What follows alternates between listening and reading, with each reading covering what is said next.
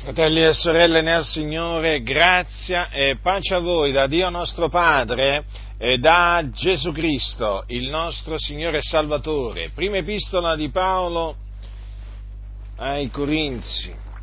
Leggerò alcuni versetti a partire dal versetto 10 del primo capitolo. Così è scritto, dice queste parole l'Apostolo Paolo ai santi di Corinto. Ora, fratelli, io vi esorto per il nome del nostro Signore Gesù Cristo ad avere tutti un medesimo parlare e a non avere divisioni fra voi, ma a stare perfettamente uniti in una medesima mente, in un medesimo sentire. Perché, fratelli miei, mi è stato riferito intorno a voi da quelli di casa Chloe che vi sono fra voi delle contese. Voglio dire che ciascuno di voi dice io sono di Paolo, e io d'Apollo, io di Cefa, io di Cristo. Cristo egli diviso, Paolo egli è stato crocifisso per voi, o siete voi stati battezzati nel nome di Paolo? Io ringrazio Dio quando non ho battezzato alcuno di voi, salvo Crispo e Gaio. Così che nessuno può dire che foste battezzati nel mio nome, ho battezzato anche la famiglia di Stefana. Del resto non so se ho battezzato alcun altro, perché Cristo non mi ha mandato a battezzare, ma ad evangelizzare non con sapienza di parola, affinché la croce di Cristo non sia resa vana. Poiché la parola della croce è pazzia per quelli che periscono, ma per noi che siamo sulla via della salvazione è la potenza di Dio. Poiché gli è scritto, io farò perire la sapienza dei savi annienterò l'intelligenza degli intelligenti. Dov'è il savio? Dov'è lo scriba? Dov'è il disputatore di questo secolo?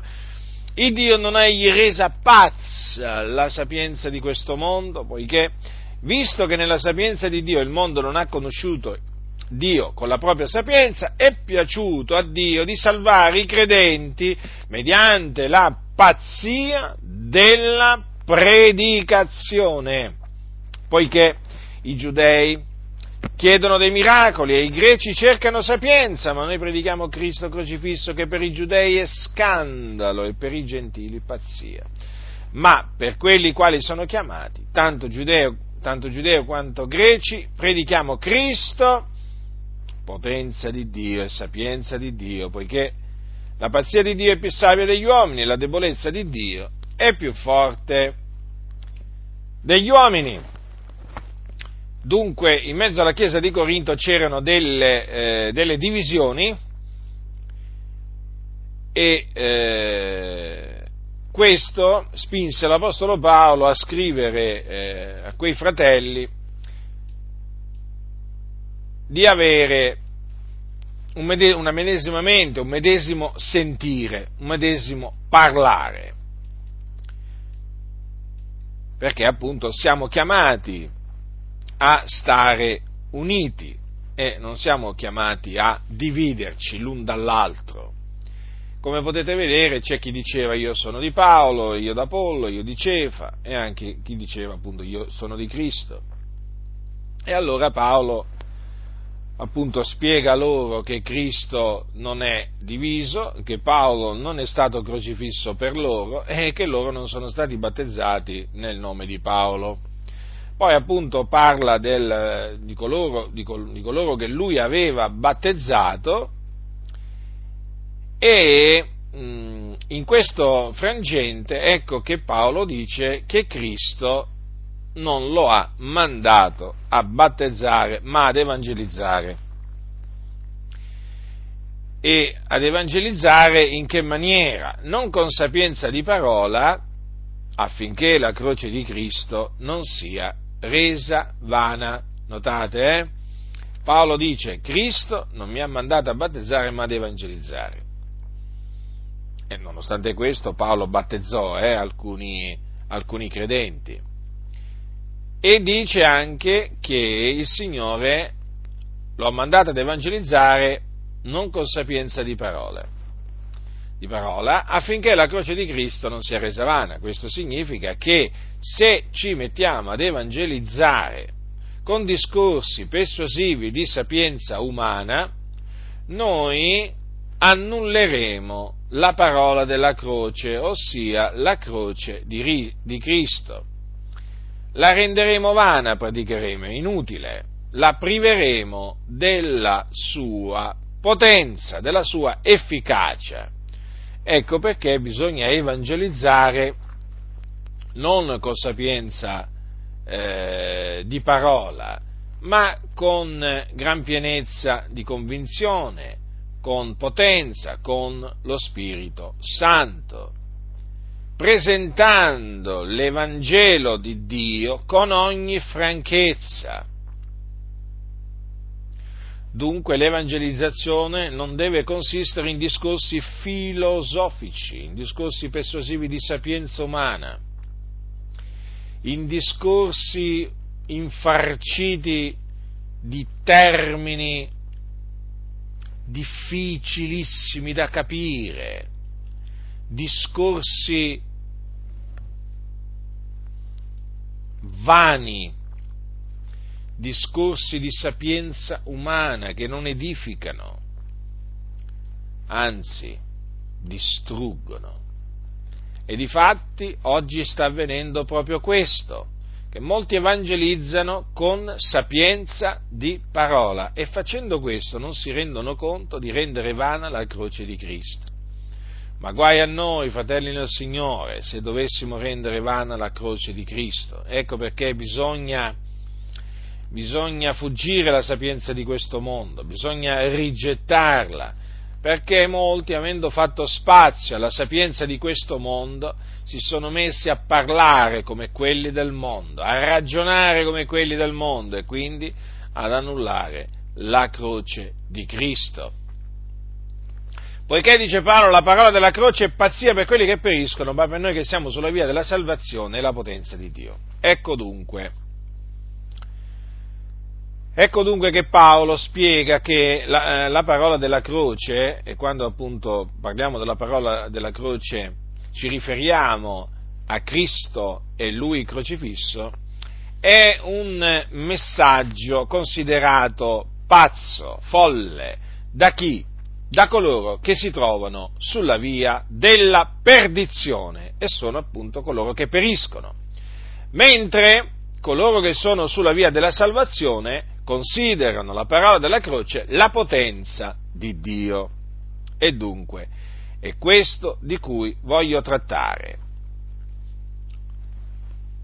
Voglio parlare di queste due vie, o meglio, di coloro che sono su queste due vie, che sono i giusti, da un lato i giusti, che sono sulla via della salvazione, e dall'altro i peccatori, che sono sulla via della perdizione.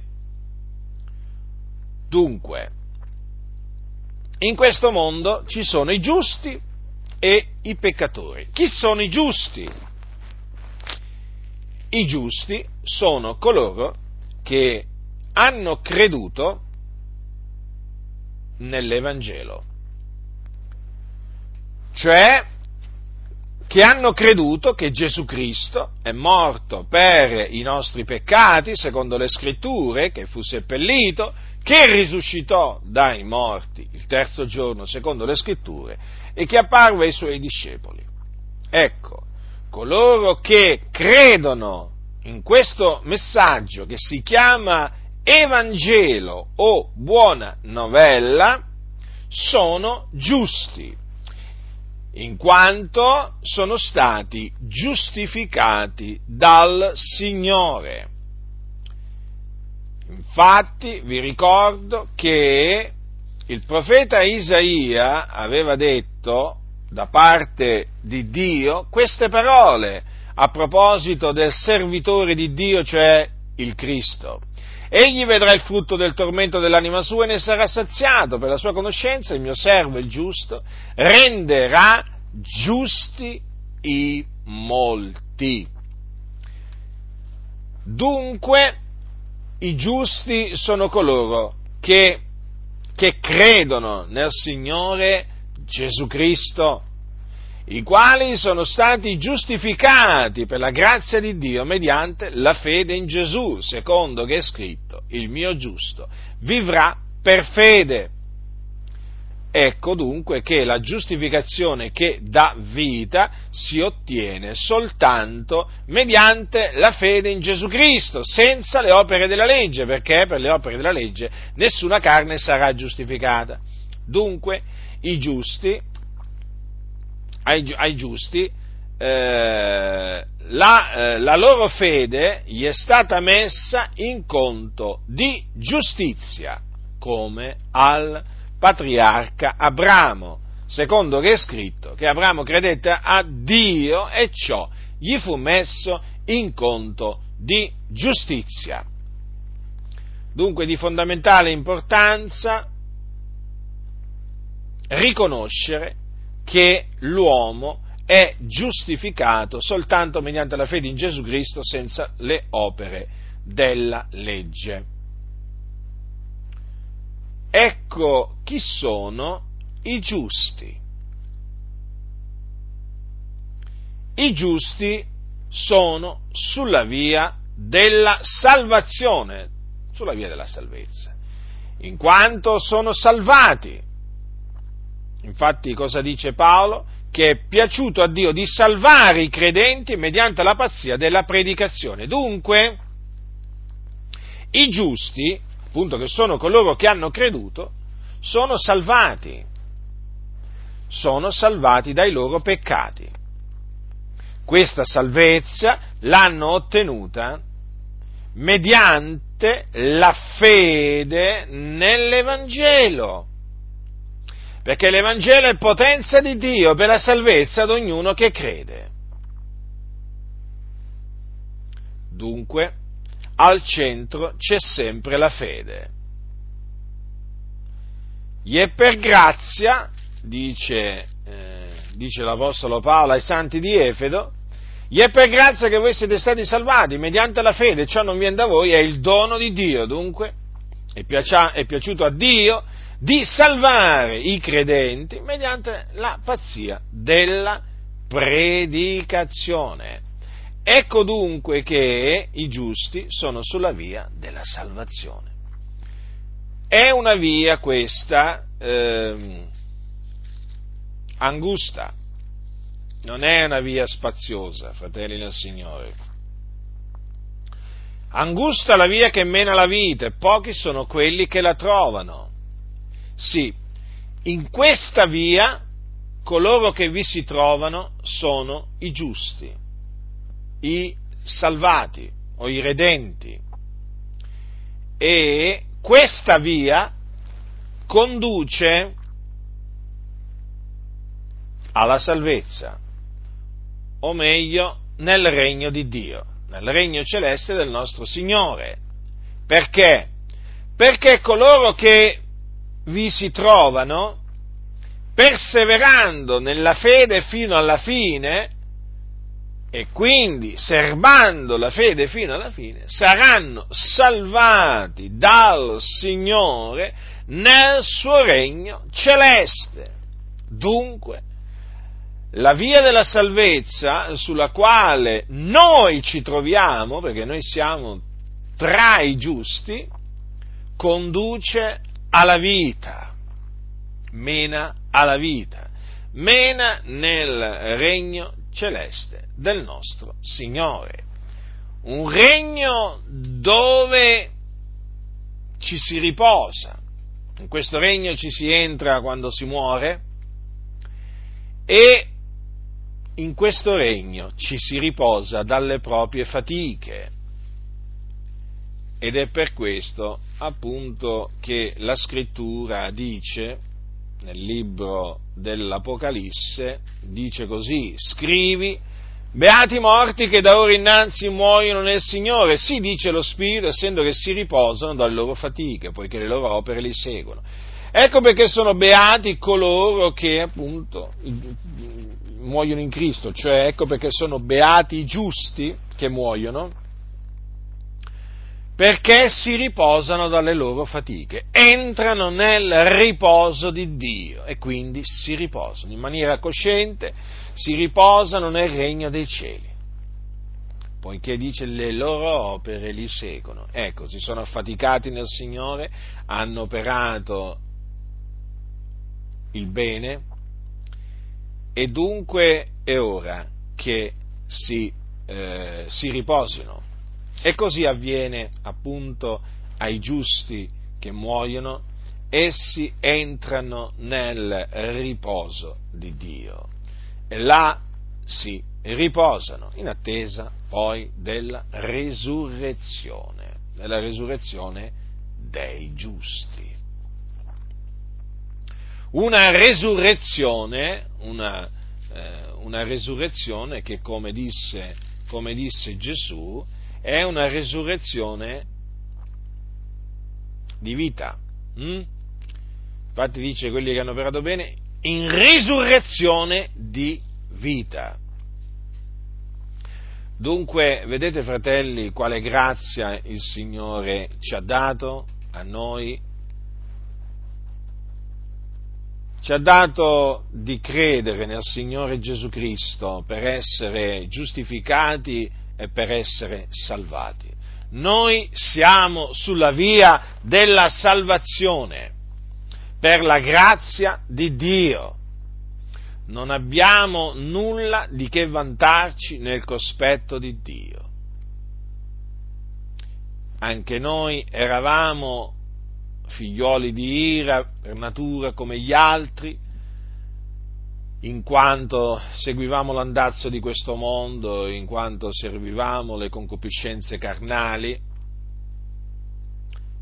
anche noi eravamo sotto la condanna di Dio ma al Signore è piaciuto giustificarci, al Signore è piaciuto salvarci. E quindi se noi oggi siamo sulla via della salvazione, lo dobbiamo veramente alla grazia di Dio, alla grazia che Dio ha voluto farci. Veramente noi non potremmo oggi essere sulla via della salvezza se il Signore non lo avesse voluto.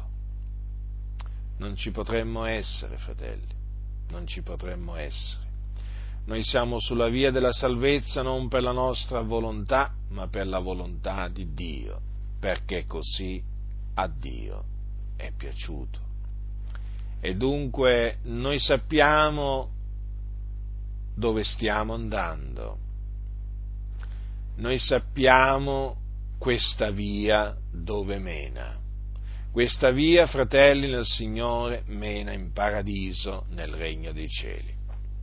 Paradiso, regno dei cieli, in cui molti non ci credono.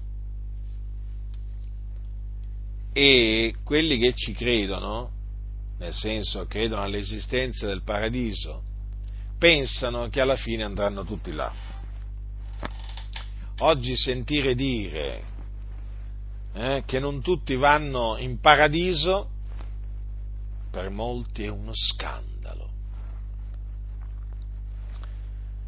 E infatti noi siamo di scandalo a costoro, perché diciamo che non tutti entrano in paradiso quando muoiono diciamo la verità, ma molti si scandalizzano a motivo della verità. Guai a loro. Porteranno la pena della loro ribellione scandalizzandosi della verità che noi proclamiamo in Cristo Gesù da parte di Dio. Dunque noi sappiamo dove stiamo andando, fratelli nel Signore, perché siamo sulla via della salvezza e siamo ben consapevoli che alla fine del corso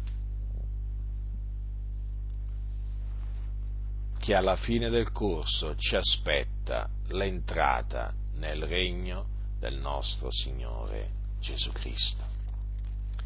E quindi vi esorto, fratelli, a perseverare nella fede, a serbare la fede fino alla fine ed affaticarvi nel Signore, sapendo che la vostra fatica nel Signore non è vana e che per ogni fatica che avete compiuto, che compite a motivo del Signore, per certo ci sarà un premio, una ricompensa. perché Dio è giusto. Dunque, la via della salvezza nella quale noi ci troviamo porta in un luogo meraviglioso. Dopo la morte c'è questo luogo chiamato paradiso, regno di Dio, regno dei cieli, dove entrano i giusti, coloro che sono stati giustificati per la grazia di Dio mediante la fede e che hanno serbato la fede fino alla fine. È un luogo meraviglioso, è un luogo glorioso e in questo luogo ci si riposa in maniera cosciente e l'Apostolo Paolo diceva che essere con Cristo è cosa di gran lunga migliore, di gran lunga, eh? non semplicemente migliore, ma di gran lunga migliore.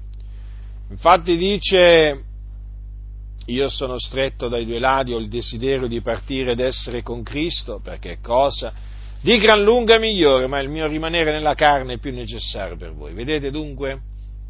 Il desiderio che aveva l'Apostolo Paolo era di dipartirsi dal corpo. Perché? Perché sapeva che nel momento in cui sarebbe dipartito dal corpo sarebbe stata la presenza di Cristo, sarebbe andato appunto ad abitare con Cristo, il che è cosa di gran lunga migliore.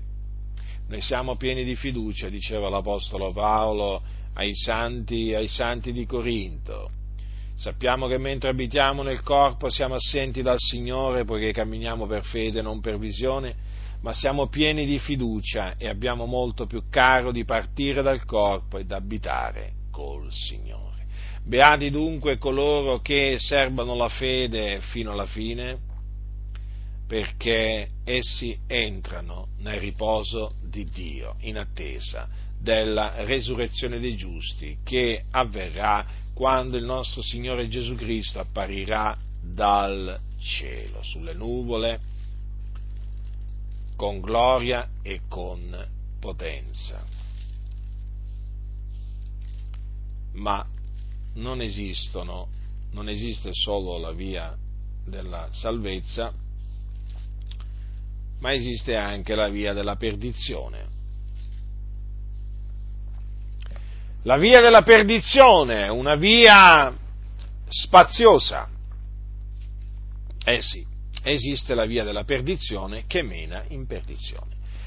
Su questa via si trovano gli increduli, mentre sulla via della salvazione si trovano i credenti, sulla via della perdizione ci sono gli increduli. Capitolo 4 di Seconda Corinzi, Paolo dice, dal versetto 3, se il nostro Vangelo è ancora velato, è velato per quelli che sono sulla via della perdizione, per gli increduli, dei quali l'Iddio di questo secolo ha accecato le menti affinché la luce dell'Evangelo della gloria di Cristo, che è l'immagine di Dio, non risplenda loro. Vedete dunque quanta chiarezza, quanta franchezza, quella che oggi purtroppo manca eh, in tanti e d'altronde, molti quando parlano veramente fanno dei discorsi filosofici, non sembrano discepoli di Cristo, eh, ma sembrano discepoli di Platone, di Socrate, di Aristotele, di Voltaire. Sapete che ci sono molti nelle chiese evangeliche che hanno stima di Voltaire, di quell'anticristo di Voltaire, oltretutto massone. Sconcertante, vero? Ma che volete? Gli empi oggi sono elogiati da molte chiese, no? Come quel cosiddetto sedicente pastore evangelico di nome Martin Luther King, un fornicatore e un eretico, oggi veramente esaltato da tante chiese evangeliche, accecate proprio.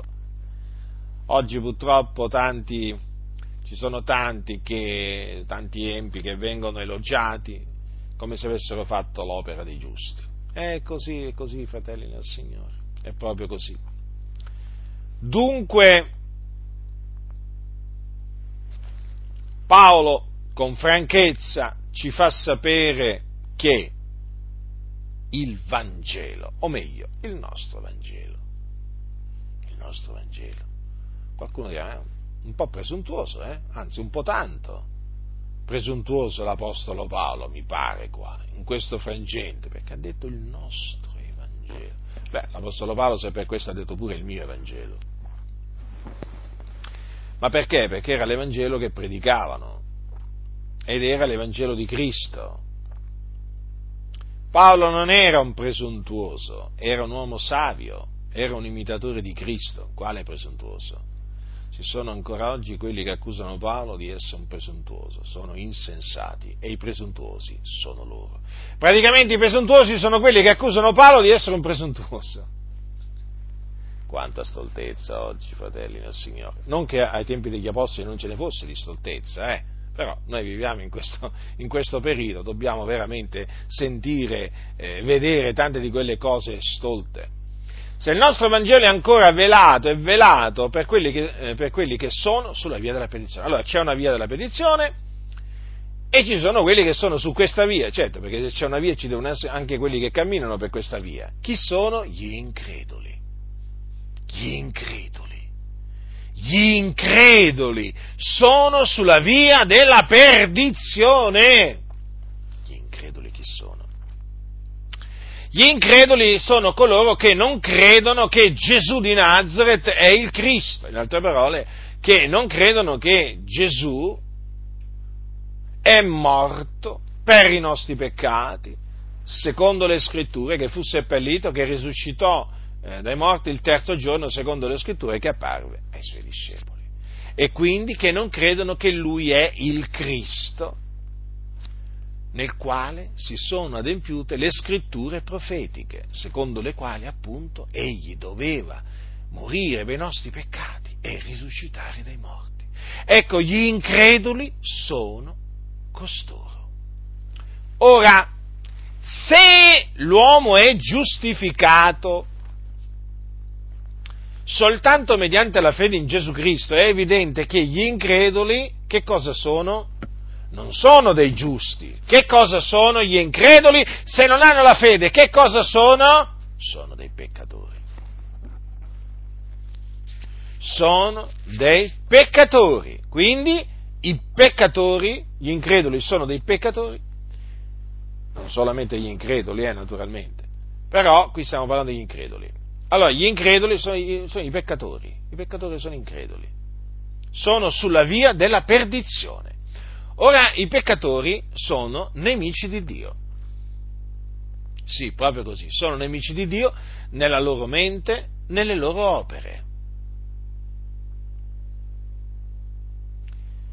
I peccatori sono senza speranza, sono senza vita, sono senza pace i peccatori sono senza Cristo, senza Dio.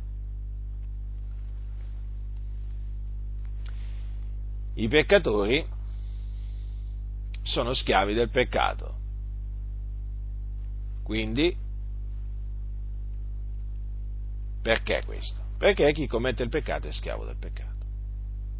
I peccatori sono figlioli di ira, l'ira di Dio è sopra di loro.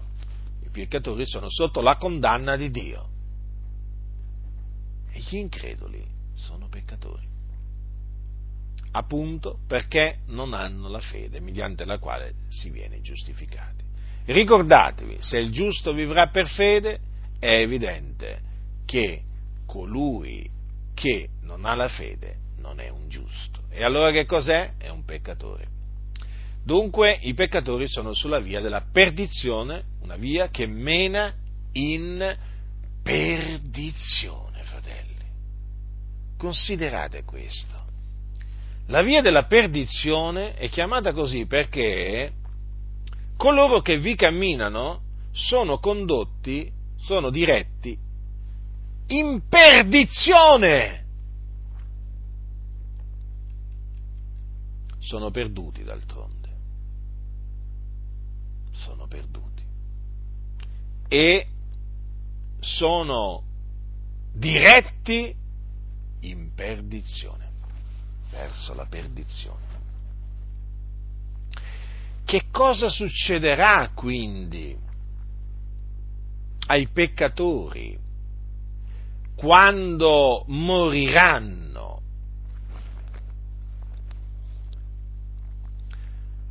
Succederà che moriranno nei loro peccati.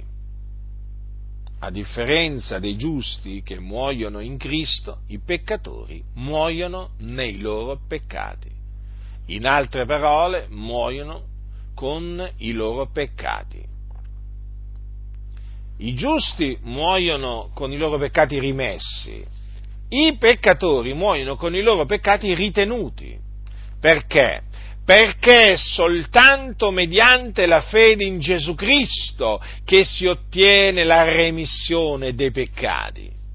Gli increduli, quindi, non credendo, non avendo creduto in Gesù Cristo, non hanno la remissione dei peccati. Dunque, muoiono nei loro peccati i peccatori. Sì, proprio così. E vanno in un luogo completamente diverso dal luogo dove vanno i giusti. Questo luogo si chiama Hades. Hades è una parola greca che indica il soggiorno dei morti. Soggiorno dei morti che non è altro che un luogo di tormento dove scendono le anime dei peccatori. È un luogo di tormento perché vi arde il fuoco.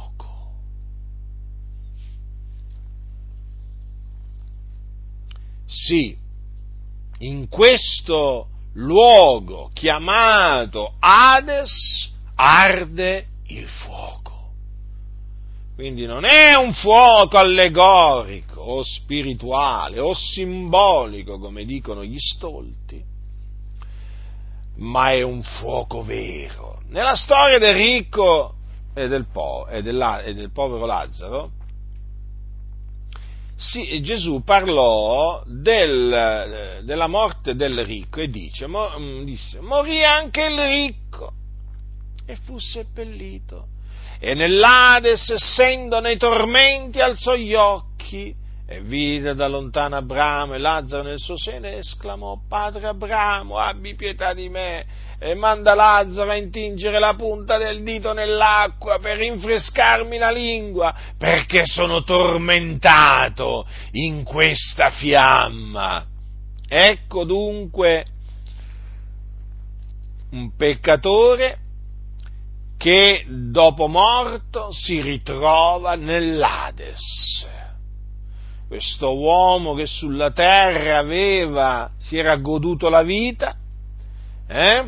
si era goduto la vita. Dice la scrittura che vestiva porpora e bisso e ogni giorno godeva splendidamente. Un uomo dato ai piaceri, un uomo evidentemente essendo ricco a cui non gli mancava niente. Ma quando morì si ritrovò in questo luogo di tormento. Era sulla via della perdizione e questa via lo condusse in perdizione. E là è rimasto da quando è morto. Noi non sappiamo esattamente quando questo uomo morì, una cosa è certa, ai tempi di Gesù era già morto da qualche tempo. Pensate, è oltre duemila anni questo qua, questo, questo peccatore, e da oltre duemila anni mettiamo anche circa duemila anni, dai, eh, che questo uomo è là, nell'Ades, in mezzo al fuoco, tormentato nel fuoco. Tremendo, tremendo. Oggi molti non credono che esista questo luogo di tormento, che in greco si chiama Hades, ma comunemente viene chiamato inferno, che poi viene da una parola, da una parola latina, inferno, che significa luogo di sotto, luogo inferiore. Ecco, non ci credono. Perché dicono ma Dio è buono, Dio è amore, ma vuoi che manda all'inferno in mezzo al fuoco delle sue creature? Quindi pensano che l'inferno non esista e invece vi assicuro che l'inferno esiste e ci vanno in tanti. La maggior parte di coloro che muoiono sulla faccia della terra vanno all'inferno perché sono peccatori sulla via della perdizione. Quindi, altro che dire, ma tutti vanno in paradiso, eh? Altro che dire tutti vanno in paradiso, no, no, la maggior parte va all'inferno. Questo bisogna dire. Ora è lassù che ci guarda. C'è un altro angelo lassù nel cielo ci dicono, sentiamo ripetere. Avete mai sentite queste espressioni? Eh? Ha finito di soffrire, no, in riferimento ai peccatori, eh? Ha finito di soffrire, ha finito di soffrire, ha finito di soffrire. Il peccatore continua a soffrire, ma di peggio, di peggio continua a soffrire quando muore. Continua a soffrire, sì, sì perché va all'inferno e va a soffrire in una maniera che sulla terra non ha mai sofferto. Eh, lo so, lo so, sono una voce controcorrente, eh? ma io sono stato chiamato da Dio a predicare, mica a filosofeggiare, non sono mica stato chiamato da Dio a lusingare, sapete? Dio non chiama eh, i suoi servitori a lusingare il prossimo, ma a dirgli la verità. E a molti la verità non piace, la verità è questa, fratelli nel Signore, ed è la verità che noi diciamo a piccoli e grandi, ricchi e poveri, savi, ignoranti, ebrei e gentili. La verità è che esiste un luogo di tormento dove vanno i peccatori, coloro che sono sulla via della perdizione, gli increduli. Sì, gli increduli vanno all'inferno. All'inferno non ci vanno solo gli omicidi, i ladri, i bugiardi, gli adulteri, i fornicatori, i stregoni, i rapaci, i sodomiti, gli adulteri, gli abominevoli, no, ci vanno anche gli increduli. Quindi, ascoltami bene, tu puoi anche non essere un fornicatore, puoi anche non essere un ladro, puoi anche non essere un omicida, ma il fatto che tu sia un incredulo, sappi che non è che ti metta al riparo dall'inferno, no, no, tu andrai all'inferno, tu che non credi, ci andrai, se perseveri nella tua incredulità ci andrai, anche tu che ti chiami evangelico, protestante, eh? anche tu ci andrai all'inferno, proprio subito, subito, subito, quando morirai. Appena aspirerai, l'anima tua andrà all'inferno. Sei membro di chiesa? Al Signore non interessa. Non è, si, non è, che si, scampa l'inferno, non è che si scampa l'inferno entrando a far parte come membri di una chiesa, no, no, sì, si entra a far parte della chiesa quando si diventa credenti, ma chi entra a far parte di una chiesa no? perché viene registrato su un registro, eh?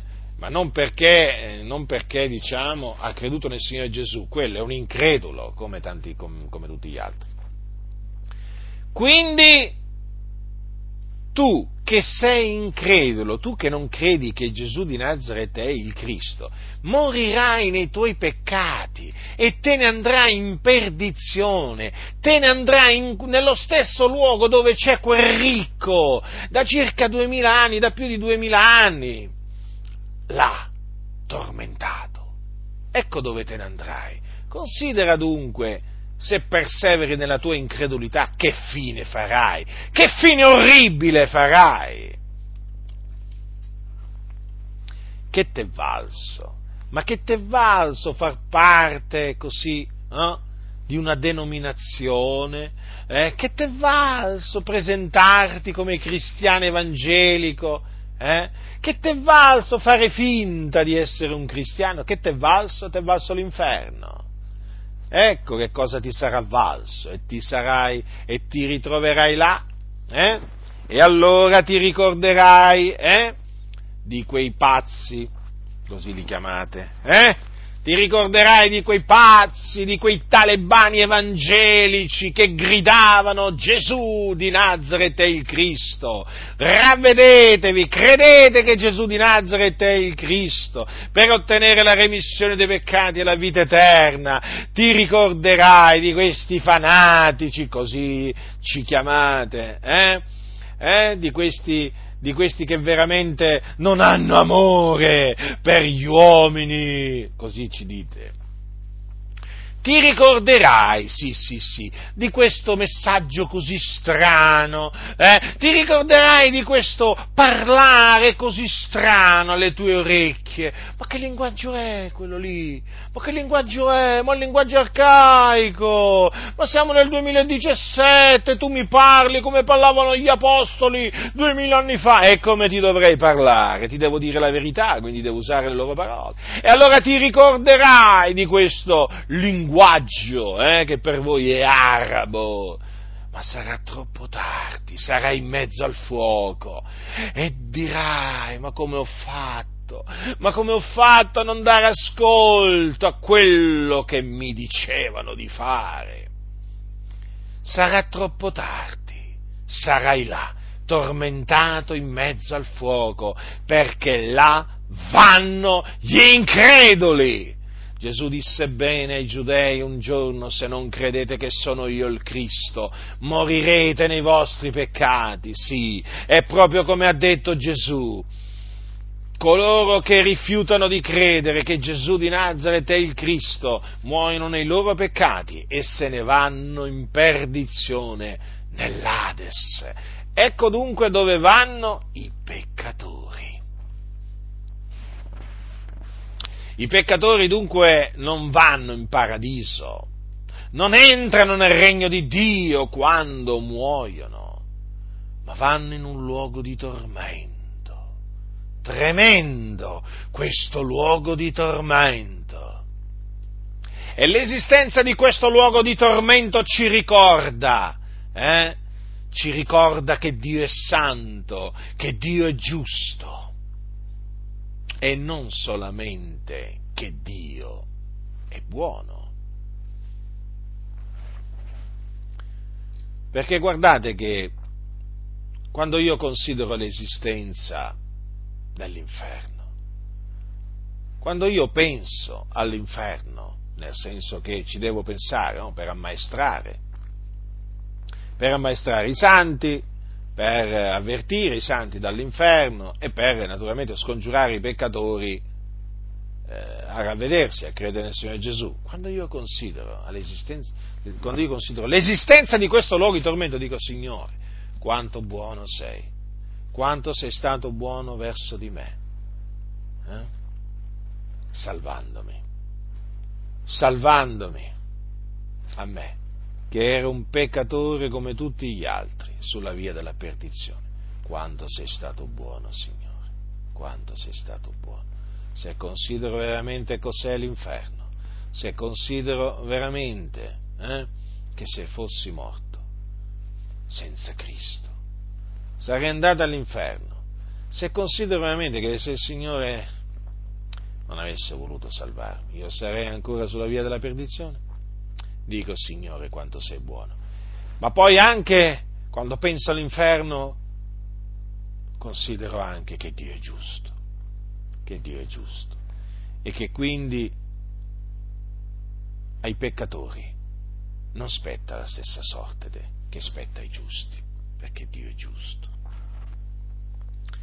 E quindi è giusto che gli increduli vadano all'inferno, è giusto che gli omicidi vadano all'inferno, è giusto eh, che gli stregoni vadano all'inferno, i ladri, i bugiardi, eh, i sodomiti. È giusto. Perché? Perché è così. Dio è giusto, fratelli, fratelli nel Signore. Vedete? Infatti è sempre da considerare questo, sapete, il fatto che non c'è solo un luogo, un luogo di riposo, un luogo di beatitudine dopo, dopo la morte, esiste anche un luogo di tormento. Eh? E mentre nel luogo di riposo, mentre nel luogo di beatitudine vanno i giusti, nel luogo di tormento ci vanno i peccatori, quelli che sono schiavi del peccato. Sì, è giusto che sia così. Qualcuno dirà, ma il Signore salva quelli che vuole salvare. Sì, è libero di farlo perché Egli è Dio. Il Signore non è obbligato a salvare tutti, eh? No, no, no. Alcuni pensano che Dio sia obbligato a salvare tutti, lo sapete, presentano Dio come un Dio che in fin dei conti è obbligato a salvare tutti. No, Dio non è obbligato a salvare tutti. Dio salva quelli che vuole salvare, Dio salva quelli che ha eletto a salvezza fin dal principio. A molti non piace sentire questo, a noi invece piace sentire questo. Dio ha detto farò grazia a chi vorrò far grazia, quindi sappiano tutti quanti che il Signore, tra quelli che sono sulla via della perdizione, ha deciso di fare grazia non a tutti, ma solamente ad alcuni. Questo perché così a Dio è piaciuto di fare. E chi siamo noi da commetterci a contestare Dio, a contendere con Dio? Noi, argilla, rottami tra i rottami, fratelli nel Signore. Il Dio, in verità, fa tutto quello che vuole. E se ci ha salvati, lo ha fatto perché così gli è piaciuto, non perché fossimo migliori degli altri, no, ma perché al Signore è piaciuto salvarci. Quindi diamo gloria a Dio, perché a Lui è piaciuto salvarci, strapparci da questo mondo di tenebre e quindi tirarci via dalla via della perdizione sulla quale eravamo e metterci sulla via della salvezza. Dunque, vedete, è di fondamentale importanza, fratelli, considerare la fine eh, che fanno i giusti e la fine che fanno i peccatori. Per comprendere che Dio è giusto, capite? Dio è giusto! Non hanno la stessa sorte, non è che la parte degli uni sarà la parte degli altri, no fratelli, no fratelli, c'è una divisione che Dio eh, diciamo ha creato. Ed è una divisione appunto tra i giusti e i peccatori, tra i salvati e i perduti, è così. Dio ha stabilito così, ci sono due vie la via della salvazione e la via della perdizione. Noi ringraziamo Dio perché siamo sulla via della salvazione. Qualcuno potrà dire, ma allora il purgatorio? Il purgatorio non esiste, non esiste il purgatorio, è un'invenzione di alcuni cosiddetti padri della Chiesa che poi è stata tramandata di secolo in secolo e poi è diventato praticamente un dogma nella Chiesa cattolica romana, ma è una menzogna il, eh, il purgatorio, non esiste. Coloro che credono nel purgatorio si illudono. Eh? Dunque, fratelli nel Signore, ho voluto ricordarvi queste cose che voi già sapete, ma è bene che ve le ricordi di tanto in tanto, perché sapete, siamo tutti dimentichevoli, nel senso che siamo, siamo tutti un po' portati a dimenticarci, anche di quello che sta scritto, sapete? Anche di quello che sta scritto talvolta rischiamo di, eh, di dimenticarci. Quindi, Fratelli, voi che siete giusti agli occhi di Dio, perché siete stati da Lui giustificati mediante la fede in Gesù Cristo, vi esorto a serbare la fede fino alla fine, a non tirarvi indietro, perché come dice Dio, se si tira indietro, no? il mio giusto, se si tira indietro, l'anima mia non lo gradisce ma noi non siamo di quelli che si traggono indietro a loro perdizione, ma di quelli che hanno fede per salvare l'anima, sì, perché il fine della fede è la salvezza delle anime. E sulla via della salvezza sulla quale ci troviamo, eh, vediamo in fondo appunto la salvezza, nel senso che quando si arriva poi alla fine del corso, che cosa avviene? Avviene quello che avvenne all'Apostolo Paolo, che il Signore ci salva nel suo regno celeste. Quindi perseverate nella fede fino alla fine, per poter entrare così nel regno celeste del nostro Signore. E avvertite, avvertite i peccatori, avvertiteli che sono sulla via della perdizione che lo sappiano, se non si ravvedono e non credono che Gesù è il Cristo, quindi non credono nella buona novella, essi andranno in perdizione. Sì, gli increduli saranno condannati. Chi non avrà creduto sarà condannato. Questo ha detto il Signore. Noi ci crediamo. Siamo discepoli del nostro Signore, del Signore Gesù Cristo e noi crediamo alle parole di Gesù. Egli è il Maestro, egli non ha mentito e ha detto, coloro che non hanno creduto, chi non avrà creduto, sarà condannato. Quindi c'è la condanna per coloro che non credono che Gesù di Nazareth è il Cristo non abbiate paura di dire che gli increduli saranno condannati, non abbiate paura di dire che gli increduli vanno in perdizione. D'altronde sono sulla via della perdizione dove possono andare.